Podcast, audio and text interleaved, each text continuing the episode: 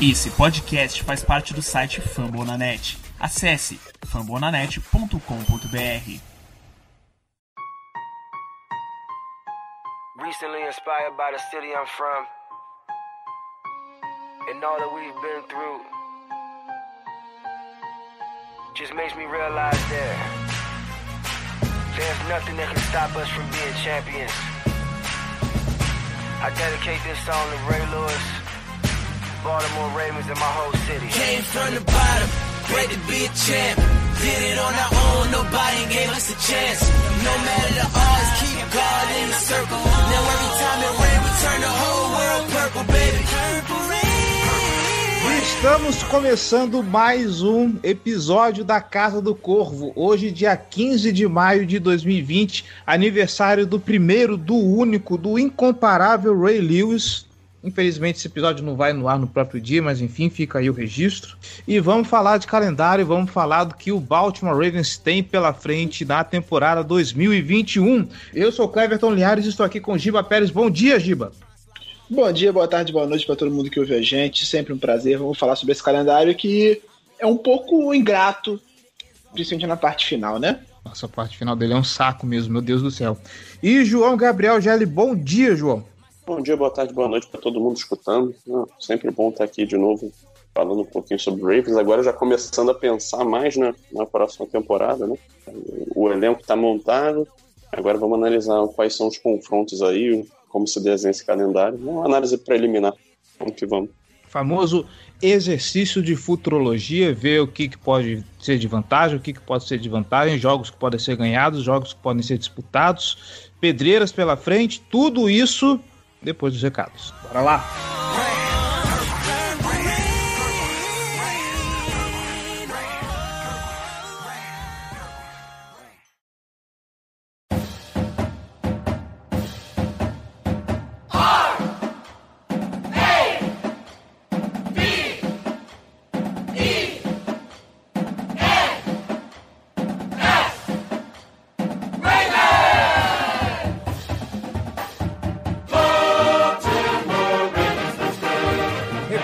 Sempre, galera.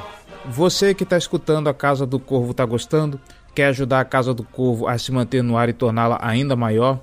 Então a gente te convida, se você puder, se você quiser, vem ser torcedor de elite e apoiar esse projeto, tá bom? apoia.se barra Casa do Corvo ou picpay.me barra Casa do Corvo.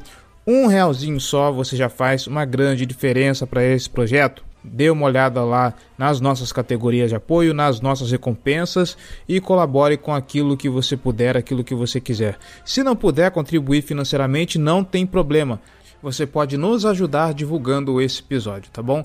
Nós estamos presentes em todos os agregadores de podcast internet afora: Spotify, Deezer, Amazon, iTunes. Então, se você, é, se você escuta pelo Spotify, segue a gente lá, ouve pela iTunes Store vai lá na loja, procura a Casa do Corvo, deixe a sua avaliação, seus comentários, as suas estrelinhas, porque assim nós ganhamos relevância dentro da iTunes Store e conseguimos alcançar mais ouvintes, mais torcedores. Tá bom?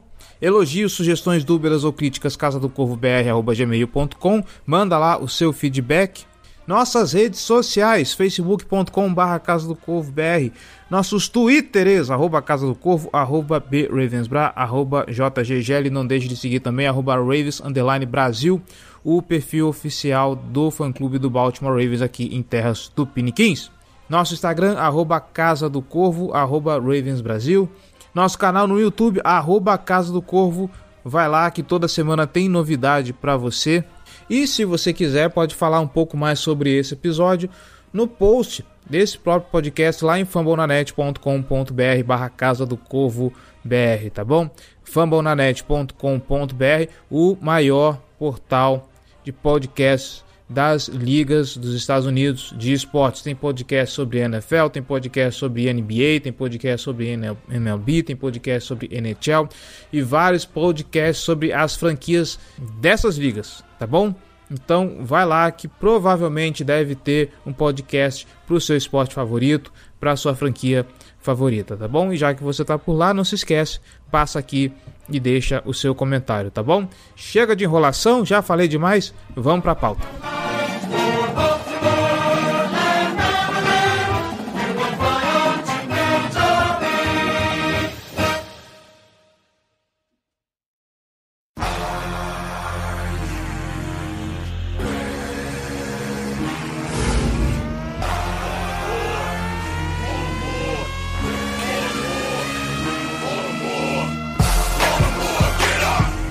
Meninos, senhor Giba Pérez, senhor João Gabriel Gelli, uh, no momento em que gravamos foi um texto ao ar da Casa do Corvo a respeito de cinco pontos e curiosidades a respeito dessa agenda que o Baltimore Ravens tem para 2020. Eu, antes da gente falar dos jogos, eu quero destacar dois que o primeiro é que a gente vai ter cinco prime times essa temporada, né? E apesar do meu sono estar reclamando nesse momento, pelo menos é uma vantagem levando em consideração que o Baltimore Ravens na era Lamar Jackson, pelo menos, tem um recorde muito positivo quando joga em horário nobre, né? Só tem duas derrotas até hoje, uma pro Kansas City Chiefs e outra pro New England Patriots, ambos da temporada do ano passado. E a outra observação é que o Baltimore Ravens é um dos times que menos viaja esse ano. Então, se o calendário é pesado, pelo menos o, time não vai se desgastar tanto fazendo deslocamentos, tirando Las Vegas logo na semana 1 e Denver, né, que é no Colorado, que é já um pouco mais pro lado leste também dos Estados Unidos, todos os jogos são muito próximos de casa. Segundo ano seguido que isso acontece, né? Ano passado a gente foi o time que menos viajou e agora a gente tá no top 5 de times que menos viajam também. Acho que é uma coincidência, né? Mas é, é bom pra gente, porque a questão do desgaste que você citou. A gente tem. A gente está centralizado perto da, de uma parte considerável dos times da NFL. Ano passado isso aconteceu porque a NFC Leste, que foi quem a gente enfrentou, fica toda concentrada ali. Esse ano a gente enfrenta a Oeste. Não, a gente enfrenta a. A Norte. A Norte, é, isso. A Norte, que também fica relativamente perto, né? Green Bay é, não é tão longe, Detroit não é tão longe, Minnesota é um pouquinho mais, mas também mas apesar da gente enfrentar, os que ficam mais longe são exatamente os times que a gente enfrenta em casa, que é o Minnesota Vikings e o Green Bay. É. O Green Bay, Green Bay e Detroit são, são cidades que são próximas e elas não estão tão longe, elas estão bem no centro dos Estados Unidos, né? Então, essa logística para a gente de viagem não é tão ruim. Os únicos jogos fora de casa que são piorzinhos mesmo são, em termos de viagem, claro, são de fato o Vegas e Denver. A gente poderia ter a lei, só que a gente vai enfrentar em casa. O, Rams, Rams, que é o nosso 17 jogo esse ano, né, que é a mudança do calendário, vai ser em casa contra os Los Angeles Rams. Então é, é, uma, é uma coisa positiva, acho que passa muito pelo fato de a gente estar tá centralizado perto da maior parte dos times. Não até aconteceu esse ano e aconteceu ano passado. Diga-se de passagem, eu não entendo essa história de jogo em casa contra os Rams, porque eu tenho a lembrança de que esse jogo extra seria campo neutro, mas ok. Não, não. Vai alternar. Esse ano foi em casa, ano que vem vai ser fora. E, e vai seguir assim. Alterna entre conferências, se eu não me engano, né? Cada ano. Como assim? É, cada ano uma conferência manda esse jogo. É, esse, Aí, ano, a, é, esse ano a EFC manda e ano, e ano que vem a NFC que manda os jogos. É, eu acho, é, que, mas eu posso estar enganado. Mais fácil. Eu não tenho certeza não, mas ficaria mais fácil de equilibrar assim, porque senão ano que vem. Porque, por exemplo, digamos que a gente vai enfrentar um time ano que vem que jogou fora de casa já esse ano. Aí ia dar uma, uma confusão do cacete. Faz mais sentido alternar entre conferências. É, porque o jogo é entre, conferen entre conferências. Né? Então faz sentido nesse ponto. Né? O primeiro jogo em, em Vegas é um jogo que a gente já começa no prime time, mas essa questão do prime time é uma coisa que já virou recorrente desde que o Lamar virou titular, né?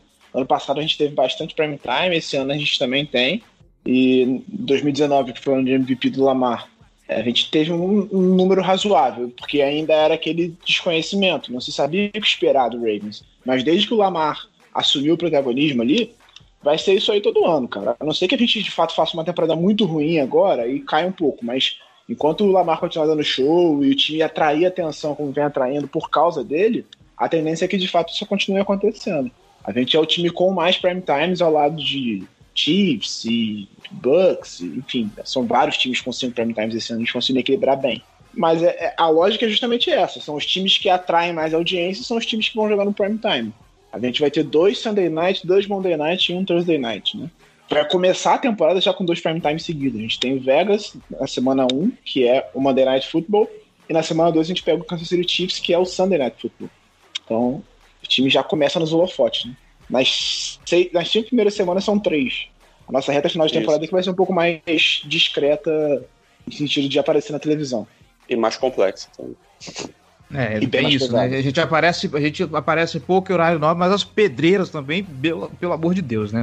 Assim, cara, eu acho que é natural, tá? É, o, o time que tá boa posição, numa, numa conferência que nesse momento está mais forte. Eu acho que a AFC, nesse momento, né, historicamente do, do, do, período recente, a NFC foi mais forte, mas atualmente a Conferência Americana ela é mais forte, tem os principais quarterbacks, enquanto a, a, a NFC está num momento mais de transição, tá? com, com aposentadorias de quarterbacks, a incerteza do Aaron Rodgers, é, esse tipo de coisa.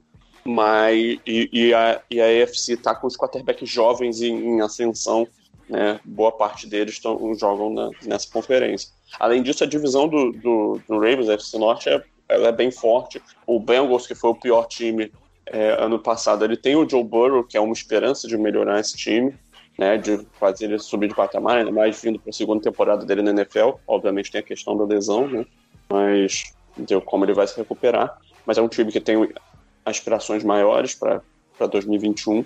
É, aí você soma esses fatores, óbvio que vai dar um calendário que, que vai ser complexo, sabe? Ainda mais que o Ravens ele se manteve em boas posições ao longo da, das temporadas, né? Então, e aí vai enfrentar a FC Oeste nesse ano, então não teve como fugir, por exemplo, no confronto contra o Chiefs, e é uma divisão que ainda também tem o, um Justin Herbert, que pode ser difícil de enfrentar, é, por exemplo. O, o, Denver Broncos, que é um, que é um bom time, se, se eles arrumam a, a questão de quarterback, né? Eu não acho provável, mas é um time que pode dar trabalho. Então, assim, não, é um calendário difícil, sem dúvida alguma, é um calendário difícil. Mas o que, que importa se o calendário é difícil? O Ravens é um time que está aí para brigar pelo Super Bowl esse ano, e é assim desde que o Lamar assumiu. Esse é o objetivo do time. Não acho que o calendário vai ser o suficiente para impedir que o Ravens classifique para os playoffs, mas ele pode ser o suficiente para impedir que o Ravens vença a divisão. Né? Aí já é outra história. É, eu não sei se vencer a divisão, eu acho que a gente vai brigar pau a pau com o Browns. O Browns também não tem um calendário muito mais fácil, ele tem, sei lá, dois times um pouquinho mais fáceis, que são. Dois não, três, né? Times um pouquinho mais fáceis, que são os confrontos que dependem da campanha da temporada passada. Como o Browns foi o terceiro colocado na divisão, ele pega o terceiro colocado do leste o terceiro colocado do sul da UFC e o terceiro colocado do oeste da NFC, que é o 17 jogo desse ano. Só que ele vai pegar o Cardinals, que é um time chatinho também, né? Na, na, na NFC. No, no leste, vai pegar o Miami Dolphins, que também não é moleza. Não, se bem que a gente enfrenta o Miami Dolphins. A gente enfrenta o Dolphins, eles vão pegar Ah, o Dolphins foi o segundo, né? eles vão pegar o Patriots, é. O Patriots está reforçado, é um time que tende a vir mais forte esse ano, então não é não acho que vai ser a molezinha. Ano passado já não foi molezinha, né? A gente perdeu para eles, mas era um time que estava muito desfigurado. Acho que esse ano o Patriots vem bem mais forte. E no Sul vai pegar. Aí o Sul vai ser uma molezinha. Mas a gente também vai pegar um time um pouquinho mais complicado que é o Colts. Eles vão ter o. Houston, né? O Jaguars. Não, é o Jaguars, né? Não, o Jaguars foi o pior, pô. Foi, foi Houston. Que é a molezinha. Houston é a molezinha. Então, o Browns vai ter o resto do calendário vai ser igual ao nosso. Então é um time que vai sofrer também. Vai ter um jogo bônus contra o Houston, vai ter um joguinho chato contra o Patriots, um joguinho chato contra o Arizona Cardinals, o resto tudo igual. Então, acho que dá pra gente ganhar a divisão. Nosso confronto, para mim, ao meu ver, é contra o Cleveland Browns. A gente falava isso ano passado também, e o Pittsburgh Steelers surpreendeu todo mundo ganhando 12 jogos seguidos, mas a realidade chegou no final da temporada, né? Não sei se o Steelers vai conseguir competir, para ser sincero. O time não é melhor que era ano passado. Não é. Eles não e o calendário dos Steelers é um pouco difícil desse ano. É, pois é, porque o Steelers ficou em primeiro na divisão. Então ele vai é, pegar os mesmos times que a gente pegou e os primeiros colocados das duas divisões.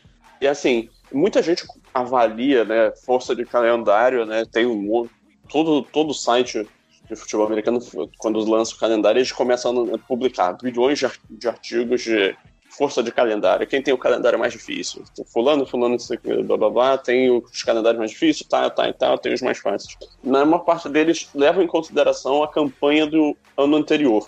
Eu acho isso uma idiotice, tá? Eu não, não consigo compreender esse, esse, esse método de olhar para a força de calendário considerando o ano anterior. Para mim, é muito mais interessante você usar uma avaliação, por exemplo, das bolsas de aposta. Todas elas têm linhas, né, e apostam que você pode apostar se o time vai fazer mais ou menos do que um determinado número de vitórias. Bolsa de aposta tem toda uma pesquisa estatística, tem toda uma pesquisa técnica. Os caras estão mexendo com dinheiro, muito volume de dinheiro. Os caras não. Dinheiro não, não Ninguém joga pra perder. ninguém ninguém tá lá para perder dinheiro. Então, assim, essas linhas são, são bem calculadas, sabe? Então, se você olha lá, você pode encontrar, tá? E aí os valores são totalmente fictícios, tá? Da minha cabeça, estou só dando um exemplo. Você pode olhar lá, lá, por exemplo, o Ravens, né? Na campanha de 17 jogos, a, a bolsa de apostas diz que o, você aposta se o Ravens vai ganhar mais ou menos do que 11,5 jogos. Então, se o Ravens ganhar 12 jogos, e você apostar que o Ravens vai ganhar mais, se o Ravens ganhar 12 ou mais jogos, é, você vai estar ganhando apostas. Ou você pode apostar que ele vai ganhar menos. Essa linha, ela define bem qual é a força do calendário daquele time, qual é a expectativa em relação àquele time para a temporada. Tá? Essa é uma, uma forma alternativa para medir força de calendário e eu acho que é uma, uma forma muito mais interessante do que a campanha do time no ano anterior. Nesse contexto, os Steelers têm o calendário mais difícil da NFL, tá? Ele vai enfrentar é, o, um, um total de adversários que somam mais vitórias de todos. O Ravens, nessa, nessa métrica, ele fica em com o sétimo calendário mais difícil. Já o Browns está o 24 calendário. E o Bengals, o Bengals tem o quarto mais difícil. Então fica aí a curiosidade. Então, então você tá me falando que eu tenho que confiar mais em Las Vegas do que na ESPN. Sem dúvida alguma. Que a ESPN esteja usando os valores de, de Vegas, sim. Ai, ai. E assim, assim, são pontos importantes assim para mim para analisar um calendário. Além de você olhar simplesmente puramente para o calendário, fazer contas na sua cabeça e tal, mas em termos de, de números, é, é você buscar qu- quando estão as folgas, quais são é, as semanas curtas do seu time, qual é o diferencial de tempo de descanso ao longo da temporada, né? Quando que o seu time vai conseguir treinar, descansar, quanto que ele vai ter que viajar, né? Em, em quilometragem, né? Então, além dessa questão do, do número de vitórias no, no calendário, baseado em, em linhas definidas por casas de aposta. Eu, eu diria que esses são os três principais fatores para você olhar em termos de números, né? Algo quantitativo para avaliar um calendário. Aí depois disso, obviamente, entra o qualitativo, você a- a- avaliar com base no olho do que você avalia dos times, e aí você pode tirar uma média ali, pensa- tentar planejar, pensar o que, que você acha que vai acontecer, que é basicamente o nosso exercício de futurologia. né? É, e ne- nesse sentido de folgas e tudo mais, por exemplo, a gente tem uma, uma situação muito complicada logo, logo depois da nossa bye. Por quê? A gente sai da bye, a gente pega o Vikings, pega o Dolphins e o Bears. Um, é, um jogo em casa e dois fora. É complicadinho. É, e esse jogo fora contra o Dolphins é o Thursday Night, então é uma semana curta. né? Sim. E aí a gente tem Browns, Steelers e Browns. Sendo que o Browns, entre esses dois jogos nossos contra eles, tem uma folga. E a gente tem nada menos do que o jogo contra o Pittsburgh Steelers. Então a gente vai ter três jogos seguidos de muita intensidade e muito importantes para nossa temporada, porque são os dois principais rivais na divisão. Enquanto o Browns vai enfrentar a gente duas vezes com uma folga no meio. Sendo que o jogo depois da folga é em Cleveland. Então, esse calendário foi muito ingrato pra gente nesse sentido. O Browns foi bem favorecido, porque vai poder jogar fora de casa, descansar uma semana enquanto a gente está fora de casa em Pittsburgh, enfrentando o Pittsburgh Steelers, e depois receber a gente com uma semana a mais de preparação para praticamente decidir a divisão, porque eu acredito que a gente vai estar apertado em termos de resultado nesse momento, é a projeção que eu faço. Acho que os dois vão estar ali uma vitória de diferença, duas no máximo, e a gente vai ter que sair de Pittsburgh, voltar para Baltimore para depois ir para Cleveland para fazer um jogo que vai ser decisivo para nossas pretensões. Porque se a gente perde esse jogo em Cleveland, dependendo do que aconteceu na temporada, a gente pode basicamente dar adeus para divisão.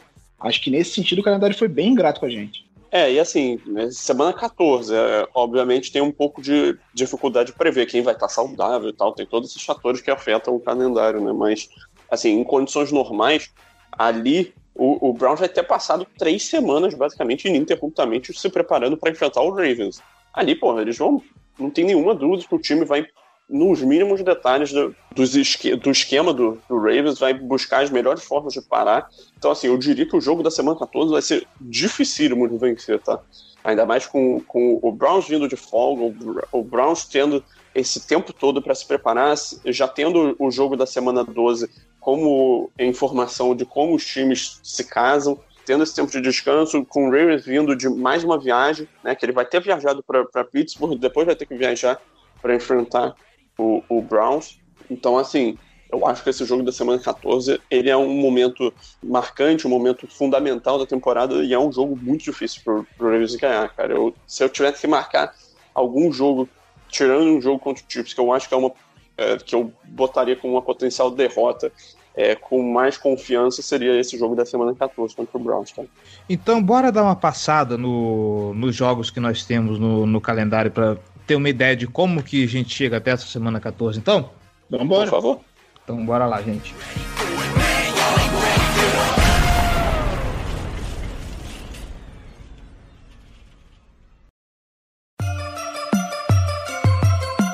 Black and purple, black and purple, black and purple, black and purple.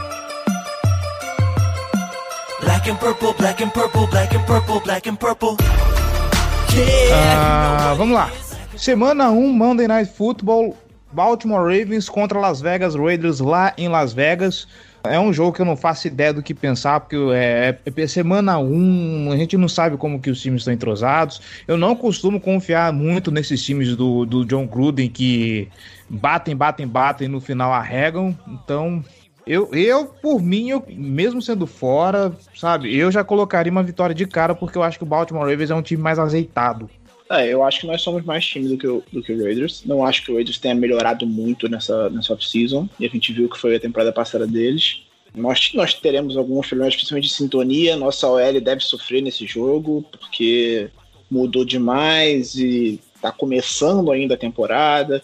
Mas eu acho que dá para ganhar. Acho um jogo ganhável, assim. Se eu fosse palpitar, seria uma vitória do Ravens. Eu acho que o Ravens tem que ganhar esse jogo, honestamente. Se o time, um time que quer ser campeão não pode perder pro, pro Raiders na semana 1, assim. É. Ainda mais, assim, se ainda fosse um confronto de divisão, eu acho que teria um pouco mais de. seria mais aceitável. Não sendo um confronto de divisão, eu acho que o Ravens tem que ganhar do Raiders. Tem que ser um zero aí. Então, um começo ruim pra temporada, na minha opinião. Você falou de confrontos de divisão e agora que eu tô me dando conta que antes da Bahia a gente só tem o Cincinnati de, de divisão, né? É, depois a gente pega um monte seguido, né? Nossa senhora. O calendário foi bem Pois grande. é, esse é um dos pontos mais marcantes do, do nosso Uhum. calendário, inclusive. Socorro. Bom, antes da gente. Semana 12, né? A partir da Uhum. semana 12 até a 18 são. na- Nos últimos sete jogos, cinco são de divisão. Depois é Rams e, e- e Packers. Antes da gente chegar lá, lá na, na semana 12, depois de Las Vegas, nós voltamos para casa para receber o Kansas City Chiefs no, no Sunday Night Football. Kansas City Chiefs que tá com a linha ofensiva reforçada, Patrick Mahomes está vindo aí mais forte do que nunca.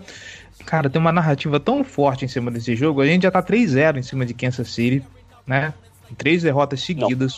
0-3. A gente tá 0-3, 0-3. falei 3-0, né? Burro.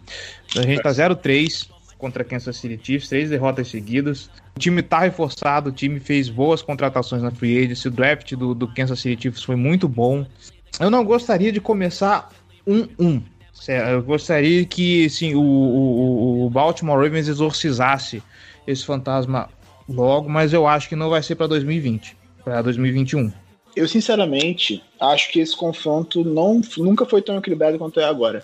Acho que o Chiefs pode ter alguns problemas, principalmente no começo da temporada, para se adaptar à nova linha ofensiva, porque assim como a gente mudou muita coisa ali na, naquele, naquela proteção ao Patrick Mahomes, ele teve um, um Super Bowl muito ruim por causa da linha ofensiva também. Acho que é a nossa melhor chance de ganhar deles. Até em 2019 a gente estava mal, ano passado nosso começo de temporada também contra eles não foi bom, a gente tava, tipo, foi, foi um começo de temporada muito ruim pra gente, assim, a gente não tava conseguindo acertar o time no começo do ano. Novamente botaram esse confronto no início do ano. É, Acho que os dois times vão estar com alguns problemas, tentando se adaptar às mudanças e tudo mais. Então, acho que é o ano que, pra mim, na minha cabeça, é o mais equilibrado. É o que a gente tem mais chance de vencer. Acho que a gente pode, pode conseguir exorcizar esse fantasma esse ano com o Owe dando um baile no, no Orlando Brown. Essa é uma bela narrativa desse jogo, inclusive. Mas, assim, eu, eu acho que o Ravens tem muita incerteza, né? Eu não sei como, ainda mais por ser a semana 2, então a gente não vai ter muita resposta, né? Sobre como é que vai estar a configuração da, da linha ofensiva, como é que vai estar o nosso pass rush. A gente não vai ter espaço amostral para saber direito essa- essas coisas, né?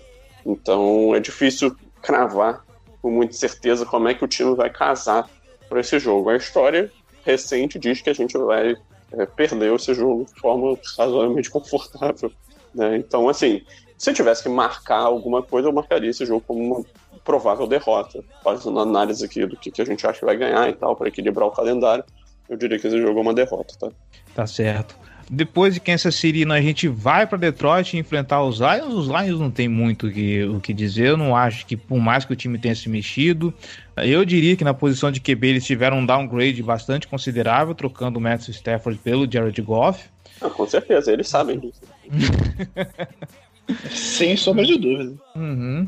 Ali é um processo de, É. de construção, né? Não, não uma reconstrução aguda, mas é um projeto de reconstrução. Tanto que eles ganharam duas escolhas de primeira rodada a partir do próximo draft só. E aí eles conseguiram agora o Panay Sul, uma ótima peça para a linha ofensiva. Parece que eles fizeram um bom draft, conseguiram fortalecer a linha defensiva, trocaram de treinador, né? Não sei o que a gente pode esperar do Dan Campbell como treinador. O Jared Goff, assim, eu acho que ele vai sofrer, principalmente porque a linha ofensiva do Lions não é a mais forte e é, ele não provavelmente não vai ter um jogo terrestre tão bom para acompanhar, não tem uma mente ofensiva que nem o McVay para aliviar a barra dele.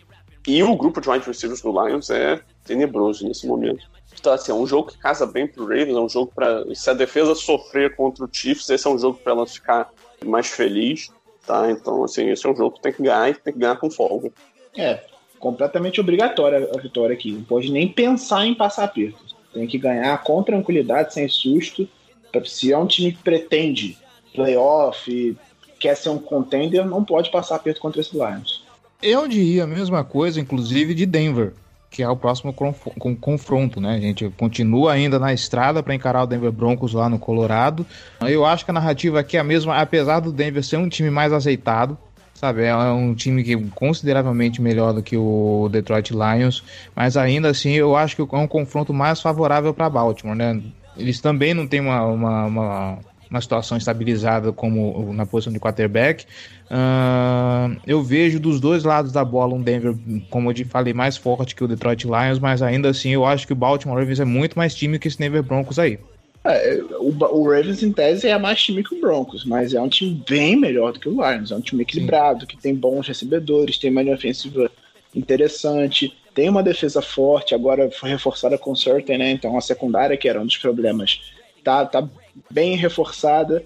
Ah, o único problema do Denver nesse momento, e aí é um problema bem grande, né? É a posição de quarterback. Se tivesse pego, por exemplo, Justin Fields em vez do, do Certain, e preparado ele para ser titular logo na semana na semana 4, que é quando a gente se enfrenta, a gente teria mais trabalho.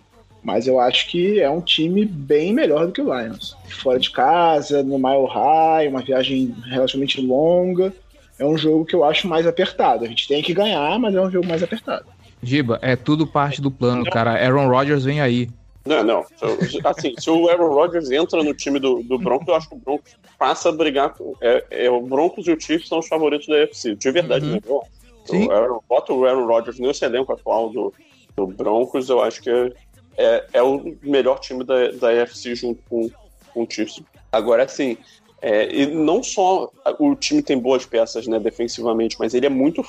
Tem uma das melhores mentes defensivas né, no Vic Fangio como, como o treinador né, do time. Então, assim, eu acredito que é um time que vai estar muito bem preparado para parar nosso ataque.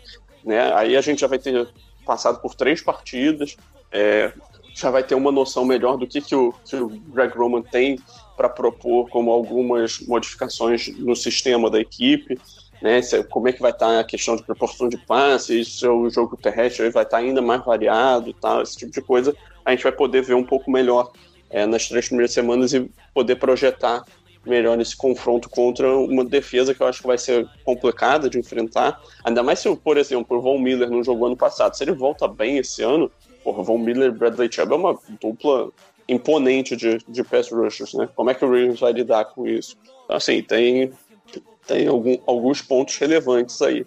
Não, é, não acho que é um jogo fácil, não, não me chocaria perder uma partida dessa, mas eu acho que o Ravens é o favorito, sim. Eu marcaria como 3-1 até aqui. É, só pra situar, o, o Giba vai, vai ficar no 3-1 ou é 4-0 mesmo? Ah, eu diria que a projeção mais realista barra pessimista é 3-1. Uhum. Mas eu, eu tô no 4-0. Olha Eu só, acho que a gente vai exorcizar esse fantasma.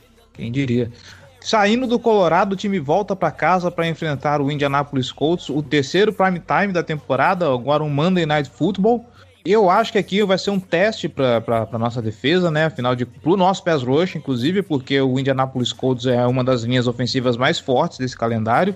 A ver o que que Carson Wentz vai aprontar, porque sinceramente para mim eu não consigo imaginar como é o Carson Wentz é, jogando agora com o Indianapolis Colts. Ele tá indo para encontrar um coordenador com quem ele já treinou, então assim o fit para ele é perfeito. Ahn, bem protegido o Carson Wentz rende. A gente tem muito esse negócio de que, ah, que nó, a gente tá vendo o verdadeiro Carson Wentz em Filadélfia, naquela época que ele tava um desastre danado. Eu acho que o o Filadélfia era um desastre que empurrou ele para baixo. Eu acho que agora em Indianápolis a gente vai ver um Carson Wentz mais, mais estabilizado, um Carson Wentz mais perigoso. Esse Monday Night Football aí tem, é, tem tudo para ser mais equilibrado do que muita gente imagina. É, é, a, é a chance da vida, né, do Carson Wentz. Uhum. É, é a última chance. Não é que é a chance da vida, né? Porque, pô, ele já teve num time que ganhou o Super Bowl, né? Mas. É, É, não, eu tô dizendo que é a chance da vida no sentido de que ele tá numa fase muito ruim e é a, chance, é a última chance dele se recuperar. Por isso que eu tô dizendo que é a chance da vida. Sim, assim, eu pessoalmente não boto fé nenhuma mais no Carson Wentz, tá? Eu não. Acho que, acho que ele é um quarterback de nível da NFL, sem dúvida alguma, mas eu não acho que, que ele é um quarterback que eleva um time. Eu não, não acho que o, que o Colts vai ser um time significantemente melhor do que eles foram ano passado, por exemplo. Assim, obviamente posso estar errado. É, eu acho que o Carson Wentz é um cara que oferece um- um- uma gama de possibilidades maior do que o Philip Rivers, né? até por ser um cara mais móvel, então ele pode oferecer uma dinâmica a mais. Ele já ter familiaridade com o Frank Reich, que, foi- que era o coordenador ofensivo do Eagles quando o Carson Wentz teve a melhor temporada dele na NFL. Só que eu acho que o, que o Wentz é um quarterback já meio quebrado, sabe? Eu não, não acho que ele tem, tem muito para recuperar. Acho que o, que o Colts é um time bom, bem construído. É um time que eu diria que é um time de playoffs. Só que né, vai depender muito dessa questão do Carson Wentz, que ainda, além de tudo, é de vidro, né? Sempre perde jogos. Então tem, tem mais esse fator. No fim das contas, eu diria que o Ravens tem que ganhar esse jogo, tá? Ainda mais sendo em casa, prime time, ali é o momento de brilhar. Eu, eu botaria minhas fichas no, no Corvão aqui. Sobre a linha ofensiva do, do Colts, que o Clayton citou, que é muito forte, eu acho que passa muito por como vai voltar o Eric Fischer. Ele teve uma lesão bem grave, não é uma lesão fácil de recuperar, ele pode perder o começo da temporada também, foi, foi uma lesão de Aquiles.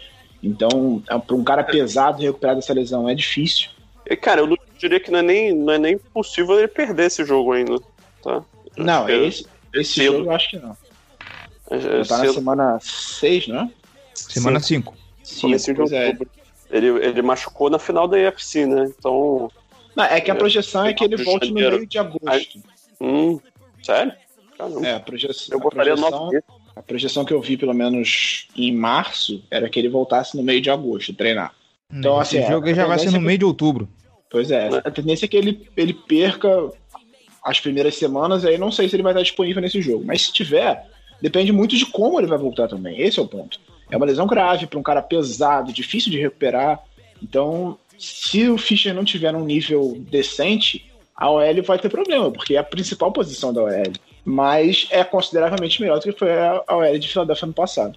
Acho que E a, e a posição dele é muito ruim lá, tá? É o Santevai, que é um tackle bem abaixo da crítica. Sim, pois é. E o Wentz é um cara que causou problemas ao Philadelphia ano passado. Ele não só foi consequência, ele foi causa também. Mas ele vai estar na melhor posição possível para ele se recuperar. Ele vai estar com um cara que fez ele jogar bem na NFL, é, vai estar com um time que tem qualidades, tem boas peças na linha ofensiva, tem alguns recebedores interessantes. Não é o melhor corpo de recebedores do mundo, mas você tem ali o T.Y. Hilton, você tem o Michael Pittman, você tem algumas peças interessantes. Então eu acho que o Wentz pode se recuperar. Não acho que ele vai brigar por MVP, como foi naquele ano do Super Bowl, né? Que se ele não se machuca ali, ele possivelmente seria o MVP da temporada regular. Mas acho que ele pode jogar no nível decente de titular na NFL. E considerando que o Rivers, ano passado, não fez uma grande temporada, ele foi carregado pelo time, eu acho que o Wentz tem como ser um, um nível de melhora. Ele pode não ser espetacular, mas ele pode jogar um pouquinho melhor do que o Rivers jogou ano passado, que não foi grande coisa. E aí, com o Rivers ano passado, esse Colts foi para os playoffs. Então é um time chatinho de enfrentar, tem uma defesa forte.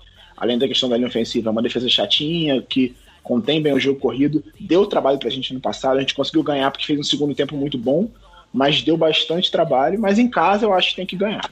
Não acho que é um time muito melhor do que foi na temporada passada, principalmente o ataque, então acho que a gente tem que ganhar se a gente quiser pro playoff. É, só lembrando que é um time que foi pros playoffs e deu um suor contra Buffalo. Sim, fez um bom jogo. Só, o Rivers foi o teto do time naquele jogo, por exemplo. O time tava jogando bem, o jogo terrestre funcionando, a defesa contendo bem, só que o Rivers não conseguiu elevar o time. Ele até fez um começo de jogo interessante, mas depois ele caiu de produção.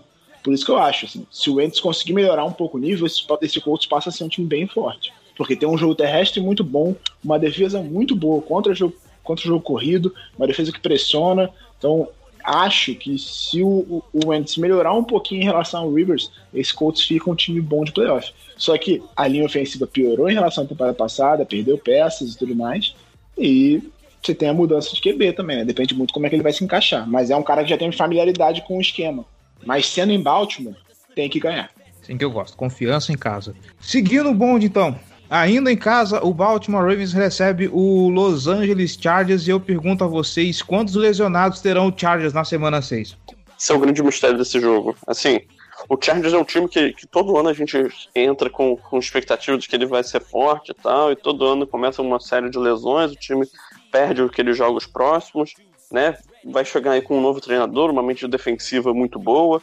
É um jogo complexo, eu acho que é um pouco difícil de prever ele desse momento. Não acho impossível a gente perder esse jogo, tá? Ainda mais se o Justin Herbert dá um, um salto em relação ao, ao, ano passado, que já foi ótimo. Se o time fica saudável, se a defesa fica, é, se ajusta bem ao, ao esquema do Brandon Staley. Então, assim, é um, é um jogo difícil mesmo, tá? De prever. Não, não, não cravo esse resultado. Para mim, isso aí fica, fica no muro. É, eu, eu para mim, é claro, a gente sempre faz isso com o Chargers e aí fica parecendo bobagem, mas eu acho um time muito forte. É muito forte.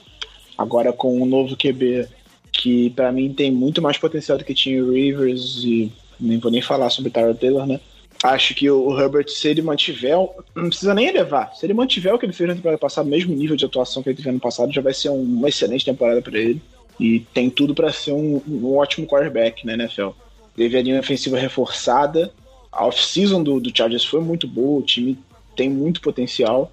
Acho que depende muito dessa, dessa química do, do Herbert com o treinador novo e tudo do encaixe funcionar. Mas para mim é o principal rival do Kansas City Chiefs na, no Oeste e é um time que vai dar bastante trabalho. É, considerando que é em casa, eu acho que a gente tem que ganhar esse jogo, mas eu também não fico surpreso se a gente perder, não. Porque para mim é um time muito forte. Mas eu, eu não vou ficar no muro, não. Eu acho que o Baltimore ganha também. Tyrod Taylor, que nesse momento está em Houston. Parabéns aí, Houston Texans, a todos os envolvidos. Bill O'Brien.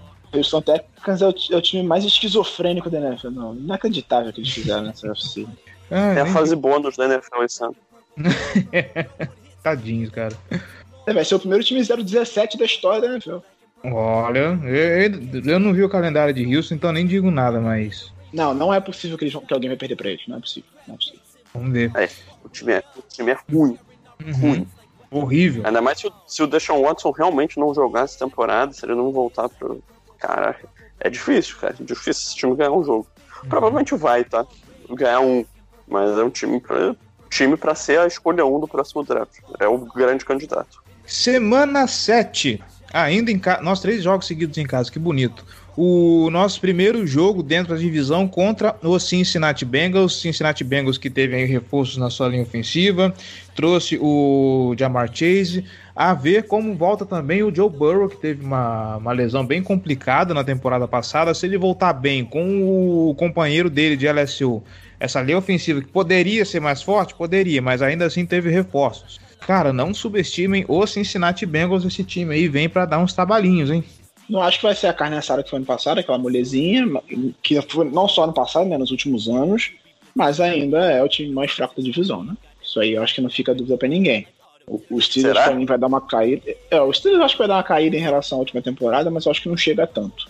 Ainda acho que é um time que tem uma defesa forte, talvez não tão forte quanto foi no começo do ano passado, mas ainda tem boas peças. Você deve ter o Devin Bush voltando, que foi um ponto de queda daquela defesa quando o Bush machucou. E aí depois perdeu o Bud Dupree também, que foi o ponto de queda, a defesa caiu muito. E o Bud Dupree não voltou para essa temporada também.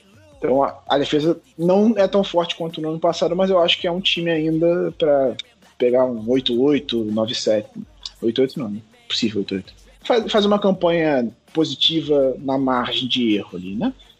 Mas. É, próximo dos 50%, né? Você diz, um 9-8, é 8-9, alguma coisa por ali, né? Pois é. 7 Vale lembrar que o Mike, Mike Tomlin nunca fez uma, uma temporada negativa na carreira. Então eu acho ah, que. peraí, é... você tá falando dos Steelers, eu tô, tava pensando. Isso, dos Steelers.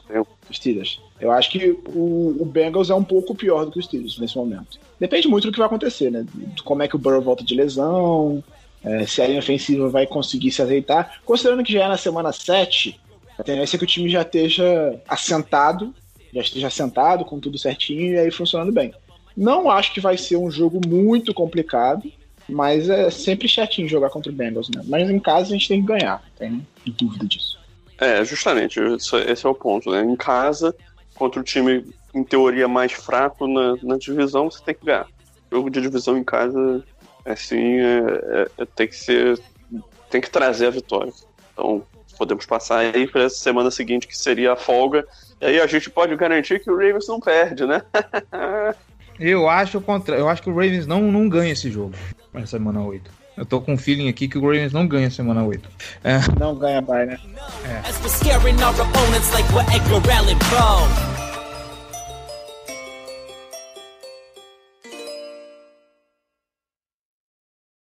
This football right here. We hung today. Hop on this back. That's what real linebackers do because we got each other. Run to the football today and let's knock somebody out. Y'all know what we do on three. One, two, three. Oh! Let's go. Let's go. Let's go. Let's go. Let's go. Let's go. Let's go. Let's go. I'm a Baltimore Raven. Depois desse respiro, esse refresco, e vamos falar sério, a primeira metade do calendário antes da é um belo de um refresco. Ah, caramba, cara, um, dois, três, aí tem a bye, quatro jogos seguidos em casa. O Baltimore Ravens recebe o Minnesota Vikings. E é outro jogo que eu também não sei, é, não sei o que dizer. Uh, o pass rush do Minnesota Vikings é uma incógnita, então pode ser que o Lamar Jackson tenha um refresco nesse jogo. A linha ofensiva pode ser que, que tenha o seu destaque maior não maior não, eu acho que pode que, que, que pode ter jogos melhores para linha ofensiva. Mas assim, é um jogo que o Lamar Jackson pode ter um pouco de sossego. A proteção também ao Kirk Cousins. Agora falando do outro lado da bola, do outro lado da bola também não é uma das melhores, então pode ser que a defesa venha a, a causar um sufoco pro Kirk Cousins. É um jogo ganhável contra esse Minnesota Vikings. Cara, ah, voltando do Dubai, o, o, o, voltando do Dubai, o Ravens tem que ganhar o jogo, cara. Assim, não importa o adversário, você tem que. E, e, o Ravens tem um histórico bom, voltando do Dubai na era de John, John Harbaugh. Então, é, assim, e ainda mais dentro de casa, não tendo que viajar, vindo de três jogos seguidos em casa. Então, assim, um time que, em teoria, vai estar descansado. Se, se conseguir recuperar as lesões, descansar bem, se preparar direito, o Vikings não é um desafio, pelo menos não aparenta ser um desafio tão grande a ponto de que um time como o Ravens, bem preparado e tal, não consiga superar, tá? Eu, eu botaria mais fichas nesse, nesse jogo no Ravens. É isso que eu ia falar, assim, tendo duas semanas de preparação, sem ter viajado nas últimas cinco semanas, são, são basicamente cinco semanas sem viajar, com tempo de recuperação e tudo mais, eu acredito que tem que ganhar. Tem que ganhar esse jogo. É, o Vikings não é um time chato, reforçou bem a linha ofensiva, principalmente via draft. Tem um jogo terrestre muito forte com o Dalvin Cook. Eu acho que o Cousins é um quarterback subestimado, ele é um bom quarterback, é um gênio. Não, não é um gênio, mas é um bom quarterback. A defesa é bem treinada, entrando e saindo. Então, não acho que vai ser um, que é um jogo garantido, mas considerando toda a, a questão da preparação, de ter jogado três jogos seguidos em casa, tido uma bye para enfrentar o Vikings em casa, é obrigação vencer. Vai ser um jogo amarrado, chato, aquele jogo bem físico, mas eu acho que a gente tem que ganhar esse jogo. Porque esse começo, esses primeiros, é, essas primeiras oito partidas vão ser muito importantes pra gente. A gente precisa sair com uma campanha bem positiva, porque a reta final da temporada vai ser bem complicada. Foram duas escolhas de OL na, nas primeiras rodadas de Minnesota, né? Isso, eles fizeram um ótimo trabalho trocando para baixo, pegando o Christian Darrison, uhum. pra, possivelmente vai ser o left tackle do time. Depois, terceira rodada, se eu não me engano, conseguiram o Wyatt Davis, guarda de, de Ohio State, que o Rafão até aqui no podcast ele fala, elogiou muito o Wyatt Davis, um jogador de, de bastante talento, que ele gostava bastante, né? até para a segunda rodada, eles conseguiram, acho que na terceira, mais pro fim da terceira, se bobear. Assim, são dois jogadores que potencialmente vão ser titulares de cara, assim, né, nesse time. E aí tem algumas outras E pegaram que é Lemont, né? É, isso. Exatamente. Esse é o que vai fazer a diferença, obviamente, né? É. Back do futuro. Tá certo. Depois de passar tanto tempo em casa assim, o Baltimore Ravens viaja até a Flórida para encarar a Tua Tagovailoa e o Miami Dolphins. Miami Dolphins, eu, não, eu, eu vou só falar que esse jogo vai ser uma vitória só pelo histórico. Eu vou nem falar de como o time tá agora, mas só pelo histórico. É, assim, o histórico diz que o Ravens vai meter uns 60 pontos. assim, é, falando sério, a viagem fora de casa, semana curta, Thursday night, é cheiro de, de jogo armadilha, sabe? Você, eu acho que o Tua tem que mostrar a evolução em relação à temporada passada. Ele não foi bem ano passado, tá? Não, não, não entregou na expectativa. Obviamente ele estava voltando de uma lesão séria, mas assim, o, o, o, e no papel, o time do Ravens é melhor, mas essa condição aí e o, e o, e o time do. O fato do, do Dolphins ser um time bem treinado, um time com algum talento, já é um time bem melhor do que os últimos Dolphins que a gente enfrentou. Esses, esses fatores fazem com que esse jogo não seja favas contadas, tá? Não acho que. Esse é um jogo que eu diria que tem uma certa complicação, inclusive. É, nosso histórico contra o Dolphins é maravilhoso, né? A gente enfrenta, enfrentou eles algumas temporadas seguidas e com resultados. A gente eles algumas vezes, inclusive na temporada de MVP do Lamar. Foi o primeiro jogo da temporada, a gente passou o carro. Foi o primeiro jogo do Brian Flores como treinador do time, né? E, mas o Dolphins vem melhorando bastante em relação às últimas temporadas. A gente não pode usar esse histórico como referência. É um time bem melhor do que era no, quando a gente enfrentou. E o Brian Flores faz um excelente trabalho desenvolvendo jogadores. A defesa já está bem mais sólida do que foi em anos passados. Acho que vai ser um jogo bem complicado. Thursday night fora de casa é sempre chatinho, um jogo que, que esse time está cansado e que não, não tem como se preparar direito. Eu acho uma possível primeira derrota. Depende muito do que, que o Tua vai fazer, mas eu acho uma possível primeira derrota aqui, para mim. Possível primeira derrota aí é ótimo. Gostei dessa expressão, possível primeira derrota. Uh, você acha que vai ser uma derrota também, Jair? Cara, difícil ser categórico, mas eu, eu, diria que é um jogo com boa chance de ser uma derrota. Não, assim, apesar de eu ser um time pior do que o Ravens, considerando o cenário, eu, eu acho que é ponto onde a gente pode perder sim. É, uhum. Eu diria nesse, nessas linhas. Assim, acho que é aquele jogo com cara. Então, é, é difícil cravar coisas assim. Ainda mais, porra, sobre semana 10, sabe? Aí até lá, porra, o Tua se machucou e aí veio o outro quarterback que virou um gênio. Sei lá. Ou o Dolphins trocou pelo Aaron Rodgers daqui a duas semanas. Nossa senhora! Esse tipo de coisa é possível de prever, sabe? Eu prefiro ficar no, É, Não, eu- nos seis. e, é- e, pra mim é um jogo com cara de New England Patriots ano passado. Pra, assim, É, tipo isso, jogo- né? É aquele por aí mesmo. chato que a gente joga mal porque viajou e com semana curta e tudo mais e acaba perdendo, dando mole. assim. Bom, dependendo de, de como perder, a gente nem reclama tanto. Ainda fora de casa, há mais de uma semana, o, o Baltimore Ravens vai até o Soldier Field em Chicago para enfrentar o Chicago Bears, que está feliz da vida agora com seu novo QB, Justin Fields, um time que tem uma defesa chatinha, né? Ah, Bal- o Baltimore Ravens, ó. O Chicago Bears é muito do, do que a gente falou um pouco a respeito do, do Denver Broncos, né? É um time que é bem ajeitadinho, é um time que é arrumado, mas o quarterback puxava para baixo. O Chicago Bears fora de casa, vindo de, de, de, de, de uma viagem de semana curta, eu acho que esse jogo tem tudo para o Baltimore Ravens se complicar também. O histórico do John Harbaugh contra quarterbacks calouros é bom? É. Semana Mas- curta não, semana longa. Não, vindo de uma 10 semana dias. curta com Miami. Aí vai ter Sim, mais um tempo, vai mas ter 10 ainda dias assim pro viagem. É, o, o, o Ravens tem bom tempo de preparo pra esse jogo. Sim. Mas, sei lá, eu acho que é mesmo assim, o, eu acho que é, que é outro jogo que o Baltimore Ravens tem, tem, tem chance de se complicar aqui. Não é por nada, não. Eu, assim, não. Dependendo. É, como vocês falaram, é, é meio difícil você olhar para todos os fatores, pode acontecer mais uma coisa, mas eu acho que, sei lá, eu acho que vem um tombo aí. Eu acho que esse jogo é especialmente complicado porque depende muito de quem vai ser o quarterback do, do, do Bears. Eu não tenho a menor ideia, cara, sinceramente. É, acho que o Andy Dalton é um quarterback suficiente para você, se você não tem certeza de que o Justin Fields vai produzir tão bem no, no, no como calouro, você dá uma segurada nele. Assim, acho que, que nesse ponto da temporada o, Bears já vai ter feito a troca. Isso se, se o não começar a temporada com o Fields como titular.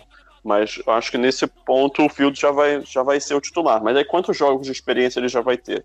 Porra, um, um cara chegar na NFL já enfrentando a defesa múltipla do, do Martindale é um inferno.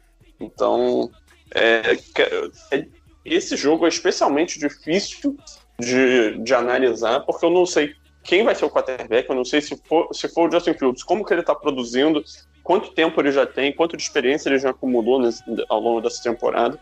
Ah, eu, eu sou muito fã do Justin Fields, muito fã mesmo. Acho um baita quarterback, acredito que ele vai ter bastante sucesso.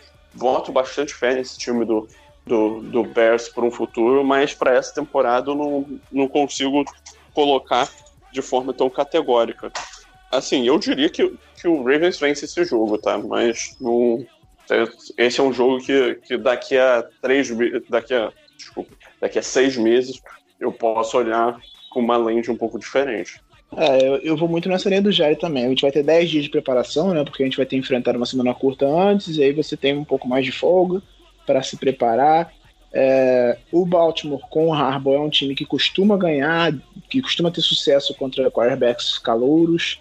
Eu acho que a única derrota foi contra o Trubisky, se eu não me engano, com o Harbaugh, mas aí eu tô falando de jogos em casa. Fora de casa, não, não tenho certeza. Não, então, fora de casa já perdeu para Baker Mayfield, já perdeu para outros caras pois também. É. Dentro de casa, a única derrota é, é contra o, o Trubisky mesmo. É, pois é. Que foi um jogo que a gente fez muita cagada, né? O Baltimore fez força a perder aquele jogo. Então eu acho que com 10 dias de preparação, uma defesa que é muito difícil de se ler, o Baltimore é uma defesa muito complexa, para quarterbacks jovens é difícil. Eu acredito que o Fields já vai se titular. Não acho que ele vai começar a temporada, mas ali na semana 4, semana 5, dois tropeços, o vai botar ele no time. Porque a pressão da torcida vai ser grande, considerando que o time vai ter torcida no estádio esse ano, eu acredito que, que o Fields já vai se titular nesse, nessa época do ano. E aí o Bears é um time difícil de prever, como o Jerry falou, mas eu acho que, que dá para ganhar. Com uma preparação um pouquinho melhor, um quarterback calor do outro lado, botar uma pressãozinha nele e tudo mais. Acho que o OE já vai ter se desenvolvido bem ao longo dessa temporada, considerando que a gente vai estar na semana 12, né? Semana... É 12? Não. Semana... Peraí que eu perdi as contas. Semana 11, isso. Semana 11. Né, espero que o OE já tenha se desenvolvido bem, a gente consiga fazer mais pressão nesse, nesse período da temporada e acredito que a gente ganhe esse jogo. Gelli, sobre a sua dúvida, eu tenho um palpite. Vamos lá. Uh, calendário de Chicago. Eu não vou falar todos os jogos, mas ó, semana 1, Los Angeles Rams, semana 3, Cleveland, 4, 5, semana 6, Green Bay, semana 7, Tampa Bay Buccaneers. O Dandy Dalton não dura até esse jogo. Contra São Francisco, eu tenho quase certeza que o Justin Fields já entra. Quando que é o bye? O bye aí, boa pergunta. Eu tô abrindo aqui o. o... Você tá, tá vendo no Google que não tem. É, eu tô vendo tá. pelo Google. É. que, é, que é o mais rápido que eu tenho aqui, mas eu vou procurar para você. Mas meu palpite, mas independente de pai, cara, o meu palpite é que não dura até São Francisco. É, assim, eu acho que é na semana 10 o bye. Então é logo antes. Então, cara, assim, pro jogo contra o Ravens, eu diria que, que o Justin Fields vai ser o quarterback, tá? A gente vai, a gente vai chegar com, com tempo de folga, mas o, o Bears também vai ter, vai estar tá vindo da semana de folga. Então, para esse jogo. É, então, se, se, eles optarem por fazer uma mudança ali, depois da semana 9, por exemplo, eles vão ter uma semana a mais para preparar o Justin Fields e tal. Ah, e eu Mas, tô assim, falando. Eu, que, que vai, eu tô falando de, de duelo de divisão. Eu tô falando de duelo de divisão contra Green Bay, mas duas semanas antes ainda tem Detroit. Que é, pode ser o, a rapa ali da, da, da NFC Norte, mas ainda assim, duelo de divisão não, não é bom duvidar que possa ter umas complicações aí. Assim, eu eu boto muitas fichas de que o Justin Fields não vai ser o quarterback da semana 1. Certo? Porque, principalmente o jogo é um Sunday night, é, contra o Rams, um time forte. eu acho que eles vão tentar poupar o Fields desse, desse cenário logo para a estreia dele. O, o Andy Dalton só não estressa aconteceu uma tragédia. Não, não acho que chega tanto assim também, tá? Não, não vou ficar chocado se, se o Justin Fields for, for o titular. Eu tô só fazendo meu palpite moderado à distância, cinco meses antes da temporada começar, basicamente. Quatro meses antes da temporada começar. Mas, assim, enfim, acho que a gente pode passar pro próximo jogo, né? Próximo, e, e o próximo jogo é pedreiro, hein? Sim. Sunday Night Football contra o Cleveland Browns. Eu me abstenho de comentar sobre essa partida, cara. O Cleveland Browns é o time que menos teve necessidades para essa off-season, tá se reforçando bem, é o, o, provável campeão de divisão, é prime time, nossa senhora. Eu espero, ah. eu espero que alguém ponha um laxante no Gatorade do Lamar Jackson.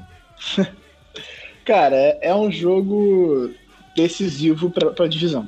Porque, como a gente já falou aqui anteriormente, o segundo jogo contra o Browns vai ser bem difícil a gente ganhar. A gente vai ter vindo de uma viagem de Pittsburgh, que é logo na sequência, né? Acho que a gente pode fazer esses três jogos em sequência juntos. A gente vai enfrentar agora o Cleveland Browns na semana 12 em casa. E a gente viaja para pegar Pittsburgh na semana 13 e viaja para pegar o Cleveland Browns na semana 14, que vai ter a bye na semana 13. Então, esse jogo em casa contra o Cleveland Browns é muito importante pra gente. Porque se a gente perde esse jogo, a tendência é que a gente perca o outro também, porque eles vão ter mais tempo de preparação, eles vão ter uma folga no meio, eles vão ficar três semanas se preparando para jogar contra o Baltimore.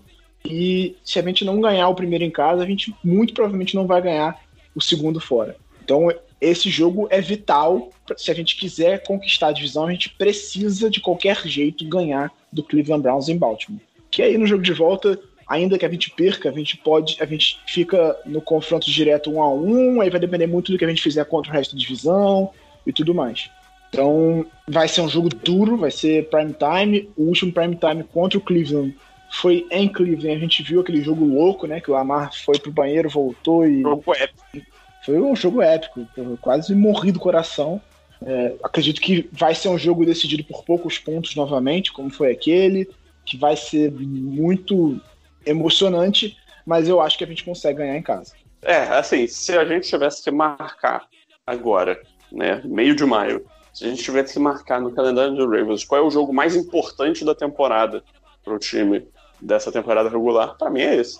Eu escolheria esse com, com tranquilidade, tá? Eu acho que é o principal rival dentro da divisão, é o principal rival por uma posição mais elevada na corrida de posicionamento dentro dos playoffs é, é um rival direto na briga para chegar no Super Bowl, então você ficar na frente dele, em teoria, te proporciona um caminho mais tranquilo, tira ele do seu caminho.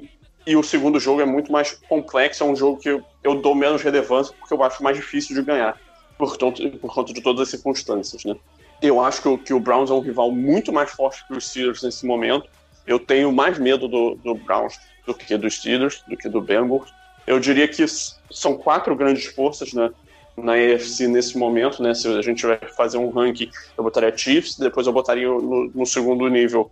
É, e aí eu botaria todos esses três no segundo nível, que são Bills, Ravens e Browns. Para mim, são times de patamares é, iguais. Acredito que, o, que o, o, Lamar tem um teto maior do que o Baker Mayfield, mas eu acho que o time do Browns, no geral, profundidade e tal, ele tá talvez num patamar acima, talvez seja o melhor elenco como um todo da NFL. Então, assim, eu acho que, que é um jogo muito difícil, é um jogo fundamental, e aí, né, com isso, eu tento resumir né, por que, que esse é o jogo que me faria botar como o jogo mais importante da temporada do Ravens, porque eu acho que esse jogo você, o time tem que ganhar. Tem que. Tá certo. É, dito tudo isso, eu acho que as semanas 13 e 14 a gente meio que já passou a régua também, né?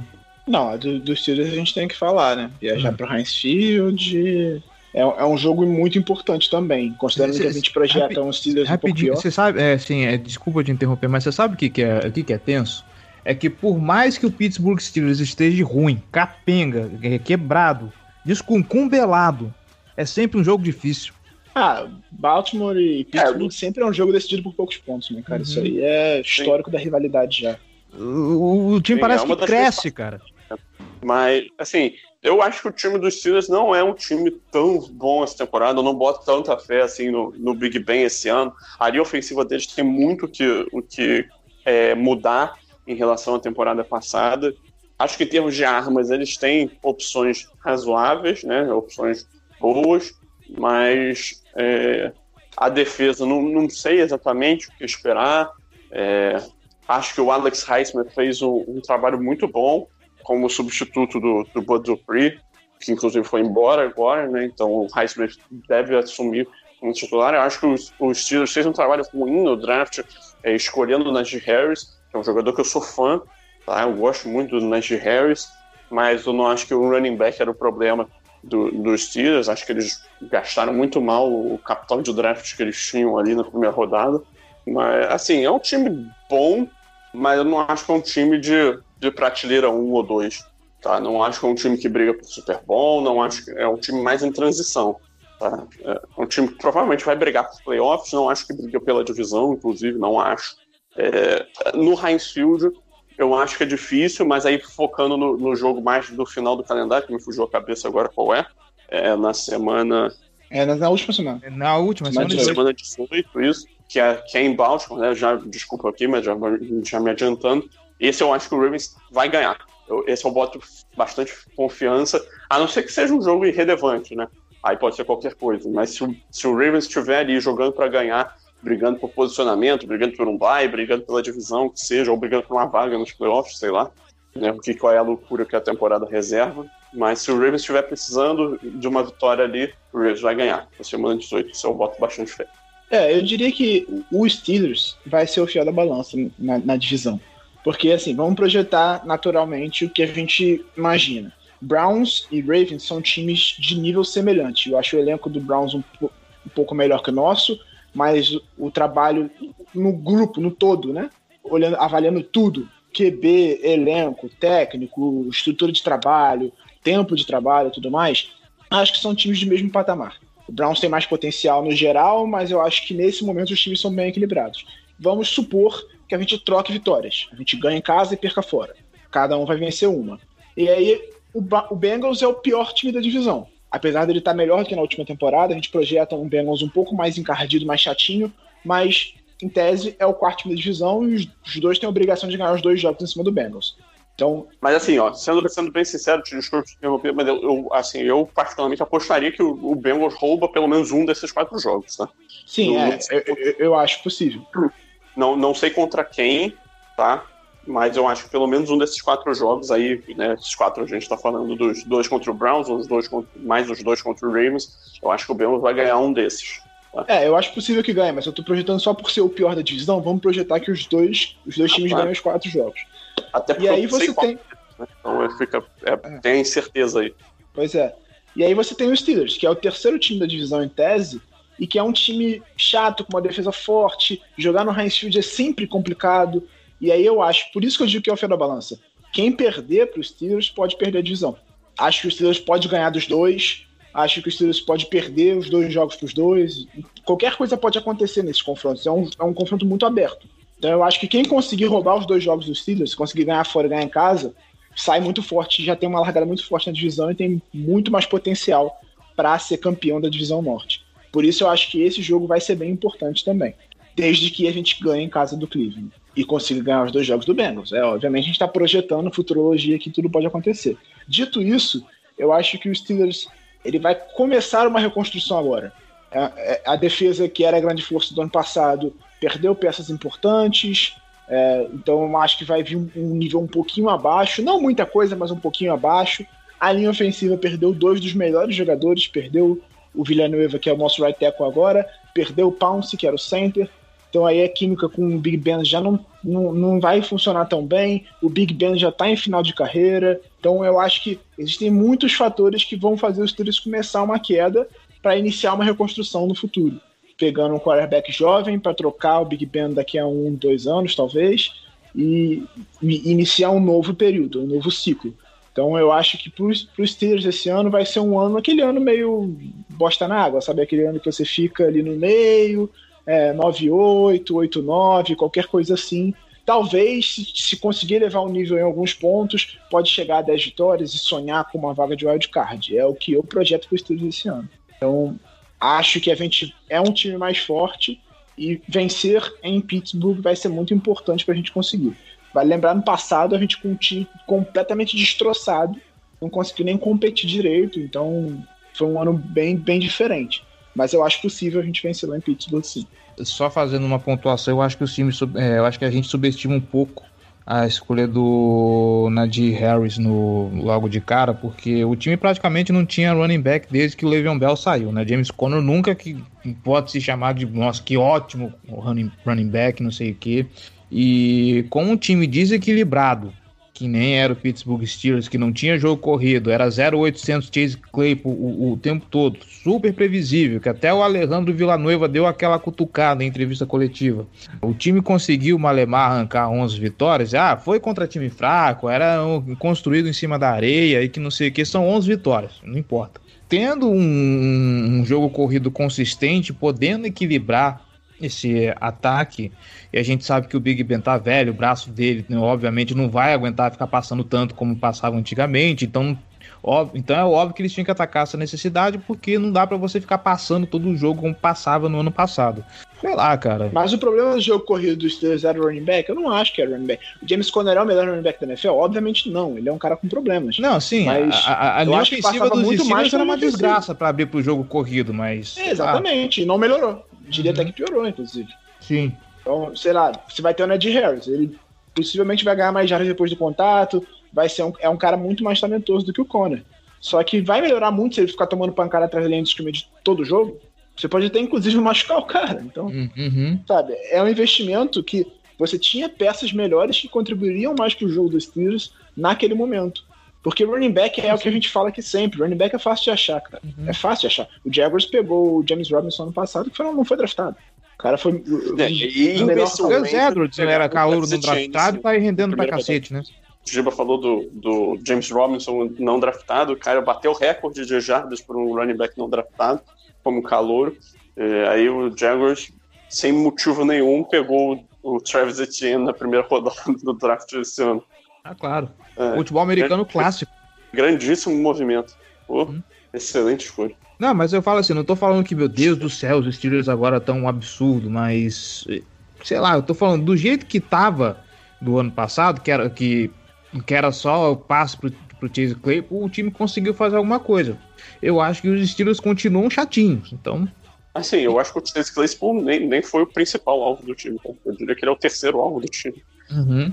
É atrás do Juju e do Deontay Johnson. Tá? É, acho que o Chase Claypool é o cara mais de, de jogada em profundidade, mas o, Steelers está sendo um time que está.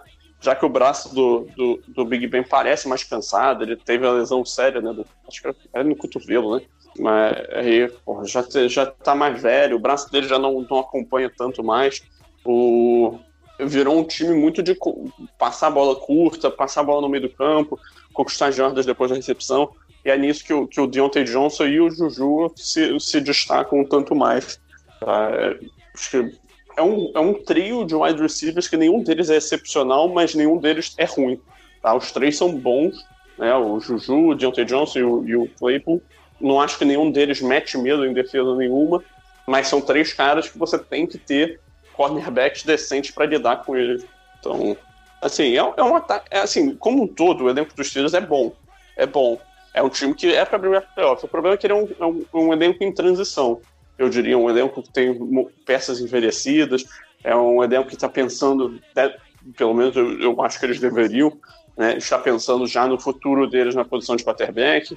É um quarterback.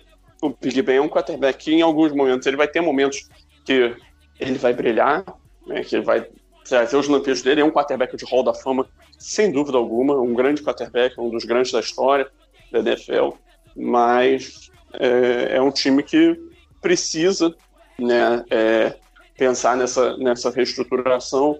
É um time que acho que teve alguns problemas de esquema e tal, então não, é, é, é um time que não surpreenderia, não chocaria se fosse bem, mas eu boto mais a fé para ele ser um time de meio de tabela. É mais disso. Certo.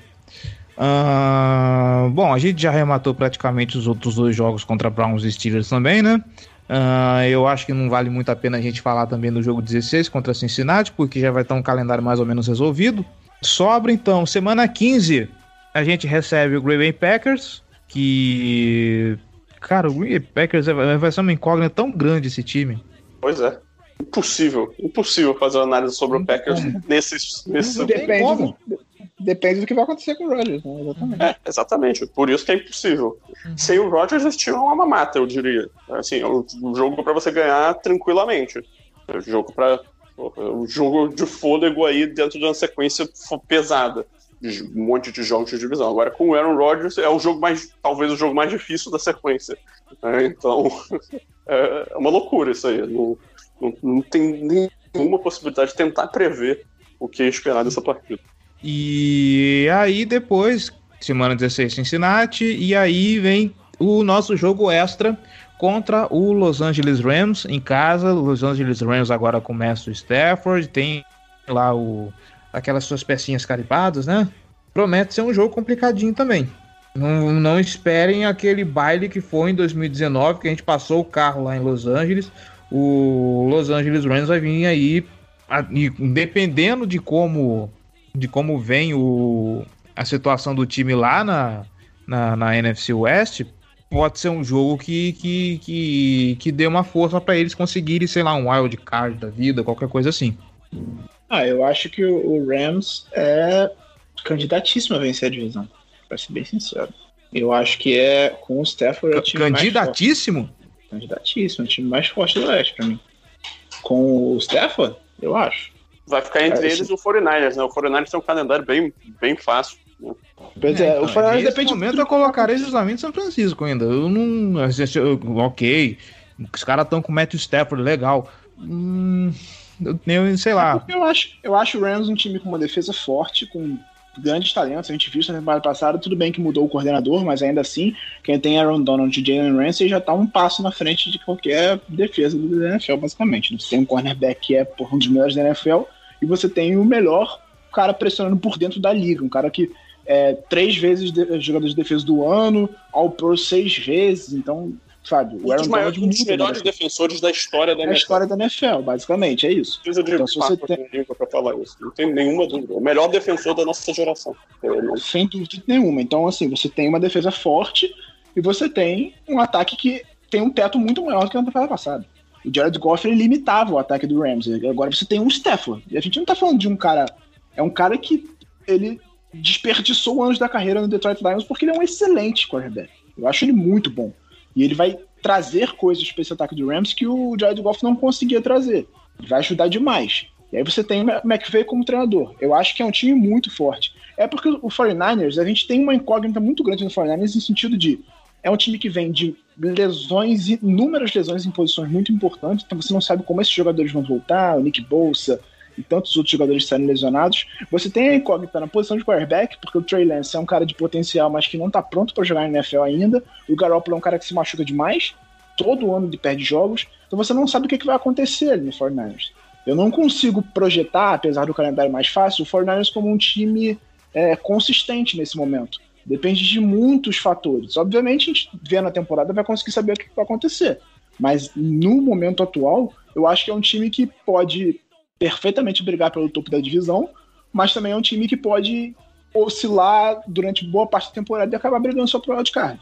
Eu diria, na minha, se eu fosse ranquear, eu botaria o Rams como número um, e aí Cardinals e, e 49ers brigando pela segunda posição e o, e o Seahawks como a quarta força da, da, da, da divisão. Eu sei que o Seahawks tem Russell Wilson, que, mas eu acho que para mim é a quarta força da divisão porque o Seahawks vem enfileirando drafts ruins em sequência. E apesar de ter um QB muito bom, ele tá se complicando. É, o que eu acho maneiro do Rams é que eles adotam uma estratégia bem diferente do resto da NFL, né?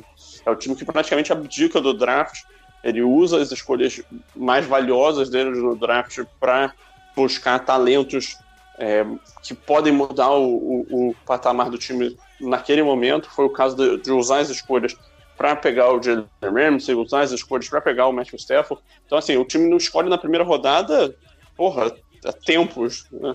Qual foi a última escolha? Acho que foi o próprio Goff, que nem tá mais no time. É um modelo absurdamente diferente. Se você compara com, com o Ravens, então, que a filosofia é acumular escolha, é um negócio diametralmente oposto. Né? É uma filosofia que faz com que o elenco tenha muitas estrelas, tenha ótimos nomes, eles botam muita fé de que o McVay consegue compensar com o esquema alguns pontos frágeis, mas assim, tem uma questão de que a defesa é, teve mudanças, não, não tem tanta profundidade, por exemplo, o grupo de linebackers é frágil, eles perderam o Wade Phillips, conseguiram um ótimo substituto do Brandon Staley. O Brandon Staley já foi embora, se mostrou uma ótima mente defensiva, foi embora, virou é, treinador principal do Chargers. Então, assim, é, honestamente, eu nem sei qual é o nome do coordenador defensivo do, do Ravens nesse momento.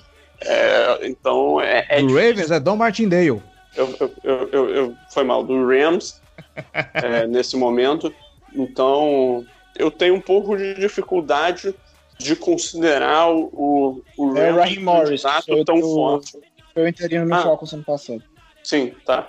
É, é, é um, é um bom treinador. É um bom treinador. Já foi treinador principal também no Bucks há algum tempo.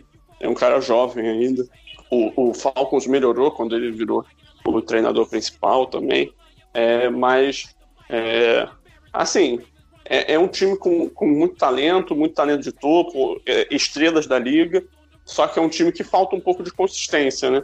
Em alguns pontos. A linha ofensiva, por exemplo, é, tem, tem algum- alguns problemas e tal. Então, é, é difícil. Eu acho que esse time tem um teto, sabe? Eu não, acho que é um time capaz de ultrapassar certo patamar. E ainda tem o fato que o Stefan é um cara que tem um histórico de lesões razoável. Ele já ele perdeu muitos jogos no ano passado, perdeu jogos no ano retrasado. É, no começo da carreira dele, ele era um cara que, que, sofria, que sofreu muito com lesões, ficava sempre é, fora de, de partidas. Aí teve um período depois que aí ele começou a acumular uma sequência grande de partidas como titular, mas assim, no geral, é um time que é um time forte, é um time que provavelmente vai estar nos playoffs se não acontecer algo fora da curva, mas eu acho que o Ravens tem, tem boas chances de ganhar deles também, tá?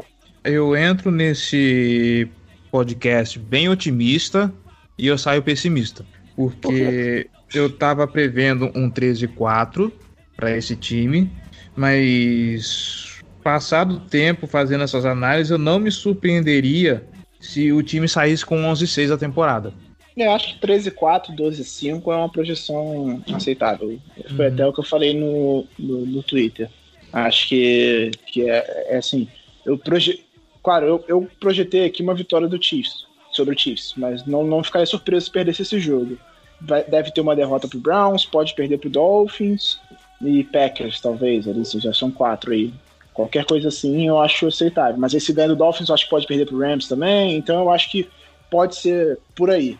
12-5, 13-4. Acho que ne- nesse cenário é o que eu acho mais realista. Se você ficar surpreso com uma derrota pro Chiefs, você seria um brincante, né? É, pelo amor de Deus, né? Esse comentário nem, nem, nem era necessário, meu amigo. o, não, assim, cara, eu acho que qualquer coisa entre um 11-6 e um 13-4, eu acho, acho que são os cenários, é, o- é, o, é a gama de cenários plausíveis da, da temporada do Ravens. Aí bota um pouco de azar ali, um pouco de sorte ali, uma bola que bate na trave é, no, num field goal para decidir a partida em um jogo, e outra que, que bate na trave e entra. É uma lesão aqui, uma lesão ali, um adversário forte que tem uma lesão. Então, assim, obviamente as variáveis do calendário da NFL, mas eu acho que dá para entrar na temporada pensando em fechar com 13-4, com 11-6, alguma coisa nessa faixa. É, nesse momento, Isso é um 11-6 time eu acho que é o pior das hipóteses, né? Sim, sim. Até porque seis derrotas é pior do que cinco, é pior do que quatro, né? Então fica claro que é a pior das hipóteses. Não, eu tô falando, a gente não imagina um 10-7, nem, nem nada do tipo nesse momento, né? Entendo aí seis meses de distância até a É, temporada. acho que 10-7 seria uma temporada ruim, bem ruim, eu diria. Projetando assim, a nossa força de time, os adversários que a gente pega, 10-7 seria uma temporada ruim, decepcionante. Mesmo se garantir vaga em playoff com 10-7, o que eu não. Sinceramente, eu não, não consigo projetar, porque a gente está acostumado a ver times com 10 vitórias e isso. Só que esse ano a gente vai ter uma, uma semana a mais. No ano passado já, já foi um, um pouco mais incerto, porque tinha uma vaga a mais de playoff. Então é bem difícil prever o que vai ser. É, Não, e ano passado a corrida da UFC ainda foi uma loucura, que tiveram times com ótimas campanhas ficando fora. É, difí- é, tinha um difícil. time com, com 10 vitórias com risco difícil de de ficar prever, fora, né? né? É, É, esse ano especificamente, esse ano especificamente, time com 10 vitórias provavelmente vai ficar. Provavelmente vai existir algum time com 10 vitórias que vai ficar fora esse ano, eu imagino. Mas aí é baseado em achismo.